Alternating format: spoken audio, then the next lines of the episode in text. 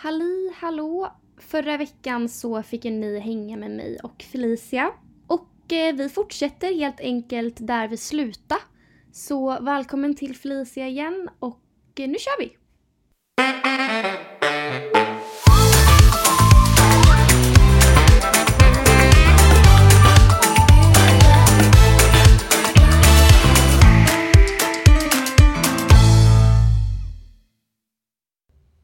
Jag mådde väldigt dåligt när jag var liten. Mm. Jag hamnade på BUP när jag var åtta för att jag sa att jag inte ville leva längre. Ja. Så jag tror att min ADHD tog sig nog eh, uttryck i att jag var väldigt destruktiv inåt. Det där är verkligen sjukt också hur det kan vara så olika. För mm. där har jag ju mitt icke-existerande konsekvenstänk att tacka. Mm. För att jag har ju aldrig liksom kunnat tänka steget längre heller i att så här, jag typ skulle må dåligt. Precis. Jag är så tacksam över det och det är absolut ingen självklarhet. Men att jag var nog liksom lite för dum om man får säga Nej men jag tror, alltså jag förstår. Men bara konsekvenstecket fanns ja, liksom inte så långt att jag typ kunde tänka steget längre i att så här, okay, men att jag gör det här kan betyda det här. Att jag liksom, jag övertänkte inte som liten. Mm. Vilket jag förstår att många med ADHD gör. Du då till exempel. Ja, alltså jätte, jätte, jättevanligt. Mm. Eh, och också jättevanligt återigen bland så här tjejer och kvinnor. Mm. Eh, men jag tror också ärligt talat att det kan vara lite det här att man liksom inte tillåts ha ADHD mm. på det sättet killar har då, eller pojkar. Mm. Eh, för att jag tror att jag satt och övertänkte så mycket för att jag var ju så sjukt rädd då för att inte passa in och att vara fel och jag ville vara alla till lags. Eh, jag råkade också hamna i en ganska så destruktiv klass när jag var väldigt ung. Mm. Alltså så här, min klass från, var, eh, från att jag var sju till tolv. Alltså det var liksom en klass som var väldigt hierarkisk redan mm. då. Eh, så jag fick lära mig i väldigt ung ålder att liksom man måste anpassa sig för att nå toppen typ. Ja, jag fattar. Men det där är så himla, ja, jag vet inte, för jag kan ju känna allt liksom som folk ändå som jag känner, eller som vi pratar om nu, så här, som berättar, som jag nu kanske har sagt, men gud mitt konsekvenstänk hade typ inte kommit mm. så att jag kunde typ inte relatera till det då. Det har jag ju känt sen när jag blev äldre, för att det kom ju till slut. Jag blev ju tillräckligt gammal och liksom mitt konsekvenstänk liksom växte till sig. Ja, för det har du ju idag, konsekvenstänk. Ja, så nu idag är jag ju såhär, gud jag kan också övertänka saker och idag kan jag göra sånt, men när jag var yngre mm. så var det verkligen att det typ inte hade landat hos mig än. Nej. Eh, Skönt, så därför faktiskt. var jag ändå skonad ganska länge, vilket är jätte, jätteskönt. Sen mm. var det ju andra som kanske tänkte på saker. Men för men... det här tänker jag också, för i och med att du var så här skonad från ditt konsekvenstänk, mm. då fortsatte du ju vara så här, ja, utåtagerande som vi förstått. Mm. Eh, blev du retad? Nej, men för det är det också som är så, för att jag har verkligen aldrig haft svårt liksom som med kompisar. Nej. Det är också det jag vill poängtera, att så här, jag har varit ett argt barn. Mm. Men aldrig liksom mot kompisar. Eh... Du bara skrek då? Eller liksom, var det mer typ att här, du skrek i korridoren på typ busigt nej, sätt? men jag kunde vara såhär, jag kunde, alltså det kunde också, det behövde inte alltid vara att jag var arg. Ibland kunde det vara att jag kunde sitta längst bak i klassrummet och skratta mig, alltså skratta rumpan av mig liksom. Mm. Och bli utskickad. Alltså det kunde vara sådana grejer också bara att såhär, jag konstant gjorde någonting som fick mig att så sticka ut eller behöva gå ut. Eller, och sen så kunde det vara ibland om typ jag bara hade en dag när jag var lätt provocerad och en lärare sa till mig att Felicia lägg undan telefonen för vi har lektion. Man får inte ha telefonen. Men mm. jag blir rosenrasande. Och är liksom, du kan inte säga till mig vad jag ska göra. Och ni mm. vet, hela faderuttan. Um, och då blir jag arg på läraren. Mm. Men jag har ju aldrig blivit arg på en kompis på det sättet. Alltså jag är verkligen också, det är det som är så sjukt för att nu idag, jag är mm. ju den kompisen som står emellan varenda bråk. Jag fattar. Eller, eller bråk, men är det en situation, typ i mitt kompisgäng, så är jag alltid den medlaren i mitten. Och det är så det... Du göder inte konflikten utan Nej, du... utan jag står mm. bara i mm. mitten. Och, jag, alltså, och så har det varit alltså, på senare år. Men att, och också inom kompisgäng när jag var yngre var det också så med kompisar. Men när det kom till typ vuxna personer eller personer som jag jag tror jag kände mig missförstådd av. Mm. Typ det som hände när du gick i skolan. Kan du känna att det har påverkat dig idag? Liksom? Att någon har pratat med mig på det här sättet har gjort att jag idag... Ja, hundra procent. All, alla som lyssnar vet ju vid det här laget att jag fick utmattningssyndrom. I och med utmattningssyndromen så har jag börjat, eller har jag börjat, så började jag gå i terapi. Mm. Och går fortfarande i terapi. För det har jag tänkt börja göra nu. Ja, gör det. För eh, där har jag verkligen så kunnat bena ut eh, vad som har liksom påverkat mig i så situationer som hänt när jag var yngre, vad som har sagts till mig. Eh, jag fick till exempel väldigt ofta höra att jag var speciell. Mm. Och både i så positiv men också ibland då negativ bemärkelse. Eh, och det har nog gjort att jag ibland får liksom någon så inre press på mig att jag måste liksom leverera och inte vara vanlig. Mm. Samtidigt som jag fått till mig att jag är för mycket, att jag pratar för mycket, att jag måste tona ner min personlighet och sådär. Alltså det är väl typ fram till väldigt nyligen som jag alltid typ hatat mig själv väldigt mycket.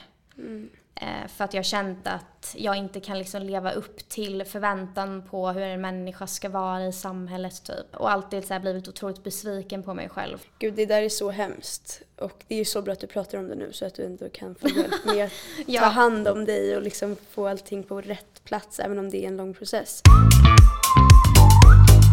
För jag känner igen mig typ det där med att man sitter vid en middag och man så här, efter är man såhär, fan jag skulle inte sagt det där. Nej. Eller varför kunde jag inte bara hålla truten? Ja, Och så nöter man det typ. Och det blir också det här att så här, jag tror att för mig har det varit väldigt mycket att så här, att jag blir så fucking besviken på mig själv hela tiden. Att så här, herregud vi sa ju till oss själva liksom att så här, du skulle hålla käften den här middagen och vara typ cool. Men du blir, du fan aldrig cool. Du Det bara slutar alltid all med att du står på stolen och dansar och skakar Ja. rumpa typ. Alltså, Ja, alltså gud jag har skämt så många fester för att jag typ så här eh, twerkar, eh, typ älskar så här Beyoncé och typ eh, så här hiphop och vill typ så här, älskar att dansa så här sensuellt och så har jag skämts efteråt för då har jag typ fått till mig att så här herregud alltså så här, åh, hon är så mycket på dansgolvet så här skärp dig typ. och man blir så jävla liten alltså. Ja. Eller kan du känna igen det? Ja Att man, känner sig så förminskad. Man känner sig så liten för det är också, man gör bara det. Man gör saker man tycker är kul, man gör saker man får känsla för. Men jag tror att mitt stora problem i det här har väl varit att så här, jag tycker att så här, klart som fan man förstår att man har nått en gräns när man kanske då skrikit på någon när man blev förbannad på fyllan typ. Eller att man kanske sa något jävligt opassande som var liksom så här, jag- vet ändå någonstans att det här var inte bra. Det jag har liksom tyckt varit så otroligt jobbigt, förminskande och som att man känner sig så liten. Det har väl varit när liksom ADHDn tar över på det sättet att säga, åh jag dansar skitmycket för att jag har kul och jag liksom mår bra här och nu, jag är glad och lycklig och jag har jättekul. Att då sen få höra att personen som man själv var liksom när man var glad är fel. Det gör jävligt ont. Det är ju fruktansvärt och så ska det inte vara. Och det är det jag menar med att så här, ingen annan ska säga till dig eller Nej. till någon när någon gör någonting för mycket. För att det är ingen annan än själv som kan avgöra det. För är man glad och lycklig, ja då kan ingen annan säga någonting annat. Nej, och jag tänker också så här, kan inte folk bara få vara sig själva lite? Ja, alltså, hur, alltså förlåt men människor som hela, alltså förlåt nu ska jag inte outa min kille här. min kille kan också vara såhär ibland, jag sa ju det till dig innan typ så här, att vi sitter vid middagsbordet och han kan vara såhär, men Felicia nu, han, vi andra fick inte prata någonting typ. Eller såhär, inte så kanske, han kanske inte säger det så men alltså. Underförstått så är det det han menar. Även om min kille älskar mig och aldrig skulle mena något illa och han är så här, om jag förklarar för honom, och vilket jag kan göra, att så här, men det känns så här för mig då. Att han blir så här, men gud älskling jag menar verkligen inte så. Och så här, vi kan prata om det vilket är så fint. Men att så här, det blir ju även när någon, även om någon menar all, alltså vill en all glädje i, i världen så är, kan det fortfarande bli att man uppfattar saker för att det tidigare har varit problematiskt typ.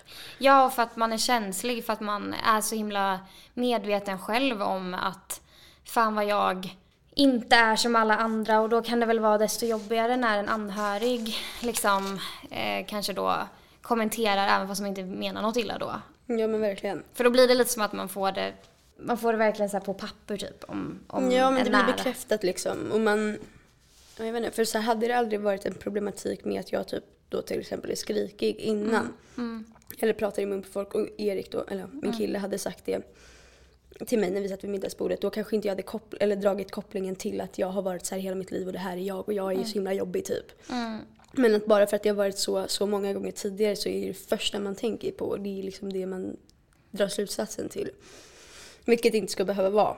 Och vilket man får jobba på hela tiden. Alltså, att, okay, men det är bara jag som person och man får ställa sig lite utanför och titta på det från en annan vinkel. Typ. Ja, precis. För att jag tror också så här, alltså sen jag fick min diagnos nu, att man så här börjat processa det och eh, liksom eh, ta det lite för vad det är. Att så här, jag har jobbat väldigt mycket på mig själv nu och att jag ska må bra i det och vara väldigt noga med att så här, kommunicera ut mina behov till andra. Och så här, jag är så här på grund av det här, jada jada. Men nu försöker jag bli lite bättre också på att så här, tänka kanske så här, ett fågelperspektiv. För att jag vill typ förstå andra, hur jag kanske uppfattas i situationen. För att sen då kunna kommunicera att så här, jag kan se att jag kan uppfattas som lat. När jag kanske till exempel på jobbet eh, behöver ta en paus eh, och sätta mig i soffan. Jag kan liksom se det, att det kan se ut så utåt. Men då har jag ju lärt mig nu att då behöver jag ju kommunicera att så här, det har ingenting med att jag är lat att göra, det har ingenting med attityd att göra. Det är att jag är tömd på energi för att jag har ADHD och därför behöver jag vila för att det är mitt behov så att jag ska kunna göra ett produktivt jobb sen. Men det är också det som jag tycker är så jävla jobbigt med att ha ADHD. Det, att det känns ju som att du ägnar liksom så jävla mycket tid åt att så här, reflektera över dig själv eh, och hur du vill leva ditt liv för att du ska må bra. Men du behöver också så hela tiden reflektera över andra och vad de tänker och tycker om dig för att du ska kunna liksom göra... Och man gör det så undermedvetet också. Ja, och- alltså, ja, det, precis. kom, här ju, eller det sker ju bara per automatik. Alltså, för jag kan säga typ allt det du säger nu, jag säger gud, det tänk, alltså jag relaterar till 110 procent. Mm. Sen alltså i vardagen så jag tänker ju aldrig jag tänker ju aldrig på det kan jag tycka nu att jag säger, men jag har aldrig tänkt på det. Jag tänker, Mm. mitt, det går inte runt så i min hjärna. Men bara du säger det så blir det så här. exakt, exakt. Ja, nej men jag... Så någonstans, tror det ligger ju bara och rullar för att jag ibland, jag vet att jag har uttryckt mig så här tidigare för att jag typ ibland kan vara så här, men det är, det är bara ett blankt papper. Ja. och att jag typ mer och mer, alltså så här, jag har ju tankar, det vet jag ju. Det kanske är att du har så mycket tankar så det blir som ett att jag brus. mer och mer börjar förstå att så här, okej, det är så mycket tankar att det bara snurrar liksom. Precis. Att det bara är liksom i ett enda liksom bit. Ja, eller typ ett white noise tänker jag Ja. nästan. Eller så brown noise, att det bara är där och För så fort någon säger någonting så är det så här, jag relaterar alltid till sådana där grejer. Så folk säger, gud har ni tänkt på det här? Jag bara ja. Och sen så samtidigt så men jag tänker inte på saker. Jag vet inte om det här är rätt, men jag tror att vi tänker så här, alltså kanske trippelt så mycket tankar som Mm. en neuronormativ på en dag. Googla upp det här, jag vill inte så sprida fake news. men det är någonting i den stilen. Mm. Eh, och då tänker jag att det är väl inte så jävla konstigt att du inte så observerar alla dina tankar. För Nej. hur fan hade inte det slutat? Alltså du har väl Ja. dött typ. För ibland tänker jag på det där och jag bara, alltså vart är mina tankar? Känner inte du att din hjärna aldrig håller käft? Alltså att den bara pratar och pratar och pratar? Jo, absolut. Så känner jag nog konstant. Men att när jag är uppe i något så tänker jag inte på det. Ah. Säg att det är något stressigt på jobbet. Alltså jag hör ingenting i mitt huvud då liksom. Men intressant. när jag typ sitter på tunnelbanan eller när jag ska gå och lägga mig då kan jag ju fan inte ens släckna, slocka ögonen liksom. För att det bara snurrar. Alltså snurrar, snurrar, snurrar. snurrar. Men det kanske är typ som att du nästan typ har någon så här grej med din ADHD. Att typ du kan nästan så pausa tankarna lite och sen så blir det som en så overwhelming rush typ när du går och lägger dig Ja, då. jo, jag tror typ att det kan vara så för att när jag går och lägger mig sen så är det så mycket tankar i mitt huvud att jag kan... Och sen, det beror också på för att sover jag med någon då somnar jag på en sekund. Men Mm. det är när jag så är ensam som det bara snurrar. Ja, same. Alltså innan jag eh, och min, mitt ex eh, gjorde slut, alltså vi är vänner idag så det är inget så, eh, så eh, hann ju vi så här bo isär en period. Eh, och då var jag så här livrädd inför den här perioden att så här, jag kommer inte kunna sova om nätterna. Ja, för att så här, alltid innan när han har åkt bort och jag har sovit själv så har det varit som ett jävla brus. Alltså jag, det har varit helt sjukt vad man tänker. Men på något sjukt vänster nu så har jag lyckats liksom hålla käft på nätterna någorlunda. Men för det där kan jag tycka, har du sett mycket separationsångest? Eh, ja, alltså, ja, ja, alltså jag kan ju härleda det här till någonting just där med sömnen, att det har varit kämpigt när man ska gå och lägga sig. Ja, alltså jag sov ju inte ensam förrän jag var 12. Nej, Jag såg inte ens förrän jag var 17. Ja, det här är också så här skitkul för att jag hade ingen aning om att det här har med ADHD att göra. Men jag Eh, visste inte heller det. Nej, eh, jag var så här, det här var ju bara något jag trodde var liksom att jag var rädd av mig. Eh, började göra min ADHD-utredning och så fick jag liksom den frågan till mig via formulär. Eh, men också eh, liksom, de ställde den frågan till mig när jag blev intervjuad. Så här, hur var det med sömnen när du var liten och typ att vara ensam? Jag bara, "Ah, jag sov inte själv fast jag var 12. Nej, men för det där är så sjukt för att jag, min mamma har ju varit, som sagt varit ensamstående med mig. Så det har alltid funnits en extra plats i sängen liksom. Ja. Jag har verkligen sovit med min mamma tills dess att jag var 17 liksom. Blev du rädd om ni inte sov ihop? Nej, jag tror att det var lugnt. Jag kunde, det var mycket så, jag kunde åka på gympaläger och så men då var det också, alltså, Jag vet inte för att jag har sån jävla, alltså jag har brutal separationsångest. Mm. Alltså verkligen så jättepåtagligt. Typ nu inför jul så ska jag åka upp till min mormor och Mm. min mamma ska inte följa med och min kille ska inte följa med så det är bara jag och min brorsa. Ja. Och jag kan redan nu känna, och det är samma sak typ om i somras skulle jag åka till Italien. Jag grät ju typ en vecka innan. Mm. Alltså så här, personer med ADHD är ju lite mer så här flockdjur. Mm. Eh, vi är ju inte ensamvargar direkt. Vi gillar ju liksom, alltså, närhet och att vara nära människor och liksom det här sociala. Så jag tror verkligen att det finns så mycket i det. Ja, Men var du liksom rädd när du sov själv? Om du sov själv? ja eller ja och nej. Mm. Fram till en viss ålder, för det var en period när vi försökte få mig att sova själv. Som jag kommer ihåg. Och då hade jag nattskräck vet jag. Mm, för det hade jag. Jättemycket nattskräck. Ehm, så då vaknade ju mamma av att jag låg och skrek. Mm. Så då var, det, då var det jobbigt att sova själv. Sen när jag blev äldre så kunde jag nog också vara rädd. Men att det framförallt var att jag bara tyckte att det var så skönt att sova med mamma. Så jag kunde nog ha sovit själv. Men jag valde ju samtidigt inte att göra det så jag ville ju någonstans hellre sova med mamma. Ja. Jag kan tycka att det är lättare, eller förr var det ju så. Alltså innan jag blev singel att jag tyckte det var lättare att somna med någon för att jag kunde liksom... Jag kände en typ ett inre lugn då. Mm. Nu har jag ju då vant mig vid att sova själv så då är jag inte på alerten längre på samma sätt. Men om jag sov själv förr, eh, typ då när mitt ex var bortrest, eh, då liksom låg jag och lyssnade så här efter ljud och eh, va- jag var liksom på hugget typ ifall att någonting skulle hända. Lite som att man var typ så här eh, en gnu på savannen. När jag utredde så tyckte jag ändå att det var som att man lärde sig väldigt mycket om sig själv. Jo men absolut att man ändå var lite så här. men jag kan liksom inte argumentera för min ADHD känns som. Jag kan vara öppen med att jag har diagnosen men jag kan typ inte ärligt, eller typ inte ens för mig själv så erkänna vad problematiken för mig är. Mm, jag fattar. För att jag inte vill att det ska bero på en diagnos utan att jag ska klara mig själv. Ja, Liksom nej, men jag, jag vet precis. Eh, Jag tror också det är supervanligt att man Mm. liksom inte... Men jag tror det har kanske lite med så acceptans att göra, lite att så här, kanske acceptera att så här, det klassas ju som ett eh, handikapp typ. Mm. Och jag tror att det kan vara lite så svårt att... För mig var det svårt i alla fall att deala med just den biten. Att så här, jag känner mig som en så stark och kapabel person och jag vet att jag kan åstadkomma sjukt nice grejer liksom. Om förutsättningarna finns liksom. Mm.